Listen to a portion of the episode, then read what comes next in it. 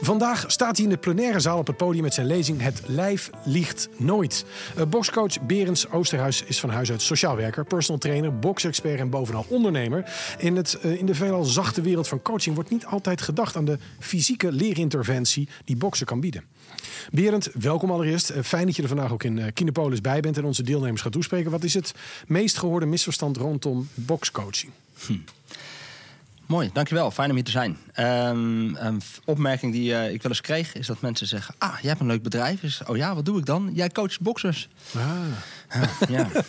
Ook, dus, ja, ja, maar niet alleen. Nee. Niet per se, nee, nee. precies. En inderdaad, uh, dat mensen snel de verwarring maken tussen personal training en boxcoaching. Mm -hmm.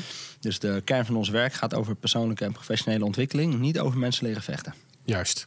Heldere definitie. Hey, er is vaak discussie over het onderscheid tussen trainen en coachen. Ik zag op je website, je hebt inmiddels een heel team. Want jij begon ja. dit zelf, maar dat is echt een... zo van die akelig fitte mensen ook allemaal. Die zijn heel blij en knap. En dan, maar hoe zorg je er nou voor dat die bokstrainers bij jou allemaal zo capabel geraken... dat ze ook kunnen coachen? Want ik bedoel, ze zijn al trainer, maar dat is toch een ander vak? Ja. Nou, mooi. Uh, meestal is het ook andersom. Dus de, ik zeg ook heel vaak: je kunt beter iemand die goed kan coachen uh, leren boksen. Ja. dan iemand die goed kan boksen leren coachen. Dat is veel moeilijker. Ik denk dat de mate van vechtsportvaardigheid die je nodig hebt om te kunnen boksen coachen. Mm -hmm. uh, makkelijker te ontwikkelen is ja. dan de mate van begeleidingsvaardigheden. En wat hebben die mensen die bij jou werken nodig om, om, om die mensen te kunnen begeleiden? Hebben ze zelf ook een beetje ervaring, levenservaring nodig? Waar, waar selecteer je dat op? Ja, nou eigenlijk heel plat op cv. Dus wat is je leven tot nu toe geweest? Welke opleiding heb je gedaan? Vanuit welke brillen kijk je naar menselijk gedrag? Mm -hmm. En er zitten mensen tussen die echt vanuit de lichaamsgerichte traumabehandeling denken. Uh, de, de insights, systemisch werk, lean, agile. En vanuit alle verschillende hoeken, uh, verschillende brillen, zeg maar, naar uh, kijken naar hoe functioneren nou mensen. Ja. En hoe kan het nou dat soms een broer en een zus de een rete succesvol is en de ander er niks van bakt? Juist. Of uh, weinig voor elkaar krijgt. En misschien wat vriendelijker uh, formulering. Uh, dus wat hen bindt is denk ik een soort dubbel ambacht. Dus zowel iets met mensen hebben en iets met knokken hebben. En het zijn eigenlijk allemaal ook HBO of hoger opgeleide mensen. Het gaat ook dat je, je moet ook kunnen conceptualiseren, abstraheren ja. en dat kunnen verbinden aan de fysieke werkvorm. En wat was de eerste keer dat jij zo met van die pet stond met iemand dat je dacht, ik ben eigenlijk heel goed in die mensen veel verder helpen dan alleen die mooie rechtse hoek of uh, waar ze ook maar mee bezig zijn. Wat was de eerste keer dat je dacht, hé, hey, ik heb hier zelf eigenlijk wel meer aanleg voor? Ja, mooi. Hè? Ik heb inderdaad, en het is wel grappig, want toen ik begin, begon als ondernemer was ik echt een hele slechte ondernemer. Veel te idealistisch. De, de strategie was ook altijd ja op alles. Ja. En toen kwam het ook dat ik met een, een jongen stond te boksen. En eigenlijk werd ik een beetje geacht om de jongen wat discipline bij te brengen in een uurtje in de week en zo. En ik dacht, ja, dit gaat echt. Uh, ik leer mensen eigenlijk wel vechten. Mm -hmm. Maar dat vind ik helemaal niet zo interessant. Nee. En ik kom vanuit social work, waarin ik altijd al zeg, mijn drive heb gehad van... nou, hoe maak ik nou contact met een medemens? Hoe kan ik iemand een stap ja, verder helpen? Precies. En ik heb ook wel gezien dat met mijn uh, set aan kwaliteiten en uh, nou, met mijn profiel, zeg maar... ik eigenlijk niet zo goed pas in de hulpverlening. Dus daarom is coaching een vak dat me beter ligt. Omdat het ook vaak mensen zijn die, nou, om het even heel uh, onerbiedig te zeggen... die kunnen en willen ontwikkelen. Juist. Die er klaar voor zijn. Ja. En jij hebt ook veel energie. Zo kom je op mij over. Dus ze, ze, moeten ook jou, uh, ze kunnen jou ook veel meer gebruiken als je dan concreet aan de slag gaat met ze. Niet alleen maar hulpverlening doet. Hey, je beschrijft op je site uh, dat jongeren veelal uit contact zijn met hun eigen lichaam. En volgens mij speelt dat ook wel voor miljoenen volwassenen, zeg maar. Wat kan die boxcoaching daar nou precies in betekenen? Ik denk dat er veel mensen zijn die dat herkennen. Ja, mooi.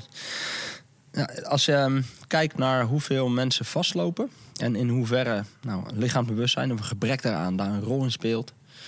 Um, ja, of ik zeg heel vaak of kinderen nou 4, 14 of 40 zijn, maakt niet zo heel veel uit. Maar het contact houden met uh, wat gebeurt er eigenlijk in dat vehikel onder mijn kin. En er gebeurt zoveel in je lijf. En um, je ziet nu ook op allerlei gebieden, zeg maar, we gaan breder ook holistischer kijken naar welzijn en gezondheid. Hè? Dus je ziet meer lichaamsgerichte traumabehandelingen, yoga retreats. Er zijn veel meer uh, dingen in ontwikkeling, zeg maar, in de breedte van de samenleving. Waarin we meer holistisch gaan kijken naar herstel. En ja. daarin denk ik dat uh, je lichaam leren kennen en begrijpen een heel belangrijke vaardigheid is die op bijna alle levensgebieden van toepassing is. Hey, en even heel concreet voor de mensen die kijken, luisteren, die zeggen: ja, ik, ik kan me hier echt helemaal geen enkele voorstelling bij maken. Vindt boxcoaching plaats op de sportschool? Ik neem aan van wel, hè? In een ruimte waar je in elk geval kunt sporten. Het zal ja. niet gewoon op kantoor zijn, of wel? Ook gewoon op kantoor. Ja, ook, kan ja. dus ook. Begint het met een gesprek en ga je daarna ook de mat op? Of ga je, hoe werkt dit? Neem ons even mee. Ja. Eén op één coachtrajecten bij ons beginnen vaak met een online aanmelding. Iemand hè, vult iets over zijn vragen in. Er zit eigenlijk een soort impliciet coachcontract in. Mensen komen binnen en uh, nou, dan is het een beetje... met welke vraag kom je binnen? Ja, de klassieke vraag, should I stay or should I go? Uh, past deze baan nog bij me? Past deze partner nog bij me? Um, hoe kan ik me verder ontwikkelen in mijn loopbaan? En uh, die vragen, daar gaan we eerst eens even op, kort op een kort intakegesprek op voeren. Um, eigenlijk heel kort met de vraag, uh, ja, contracteren. Dus waar kom je voor? Wat verwacht je van mij? Wat mogen we van jou verwachten? Hoeveel tijd ga je besteden aan het ontwikkelproces? En afhankelijk van hoe goed iemand in staat is om te verbaliseren, gaan we ook de mat op. Juist. Ja. Want soms hebben mensen wel een bepaald ge dat, dat, dat, dat, gevoel en het is zo moeilijk om dat in taal te vangen. Dus dan gaan we samen bewegen, samen ervaren. En dan dus even terug, zeg maar, weg uit het hele abstracte. Hè? Weg uit conceptual mode naar experiential mode. Wat gebeurt er hier en nu? Wat voel je nu? Juist. Welke fysieke sensatie hoort er bij die verontwaardiging, bijvoorbeeld? Ja. Mooi. Hey, nou heb ik uh, ook gezien dat je een opleiding aanbiedt voor coaches. Nou heb je eigenlijk al gezegd, ik zoek daarvoor niet zozeer boxers, ik zoek vooral coaches. Ja. En die leid ik op. Hoe ziet zo'n opleiding eruit? Wat leren ze in die zes maanden? Ja, mooi. Krijgen ze dan ook eindelijk goede conditie? Nee. nee, nee. nee, dat moet je echt zelf doen. Oké. Okay. nee, mooi. Um, ik denk dat wat we bij boxcoaching denk ik best goed kunnen... is uh, niet een combinatie van even bewegen en even kletsen... maar een integratie. Dus in hoe je beweegt en in hoe je anders kunt bewegen... kun je gericht werken aan een ontwikkelvraag. Mhm. Mm -hmm. Zoals uh, in contact blijven als het spannend wordt. Juist. Het conflict nu eindelijk eens aangaan zonder uh, de controle te verliezen. Emotieregulatie, begrenzen.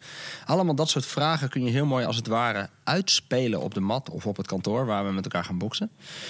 En... Uh, coaches kunnen vaak heel goed die verbale interventies heel goed. En het verbinden aan een profiel of het verbinden aan je systeem van herkomst. Of, hè, er zijn natuurlijk een aantal modellen die heel helpend zijn om uh, nou, het kader van psycho-educatie.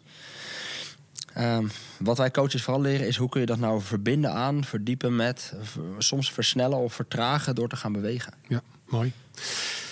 Nou heb je ook een boek meegenomen. We hebben het nog niet hier liggen, want je hebt het overal verkocht. Dus Ja. uh, de, die boeken die zijn hartstikke op. Hoe heet het boek en waar kunnen ze het bestellen als ze nieuwsgierig zijn? Ja.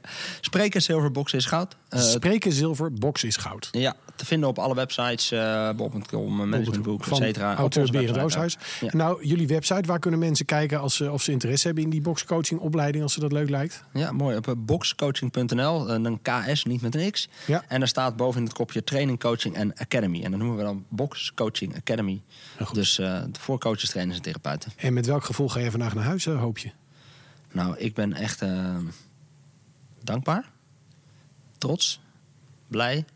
En uh, ik kwam met Arnold tegen, die ken ik. En die, het voelt een beetje als het is gelukt. Als Leuk. je hier mag staan, dan uh, dat is wel echt een ja. groot voorrecht. Nou, ik ben groot fan van wat je doet. Fijn dat je er even was. Dank je wel. We gaan het boek met veel plezier lezen. Dames en heren, Berend Oosterhuis. Dankjewel.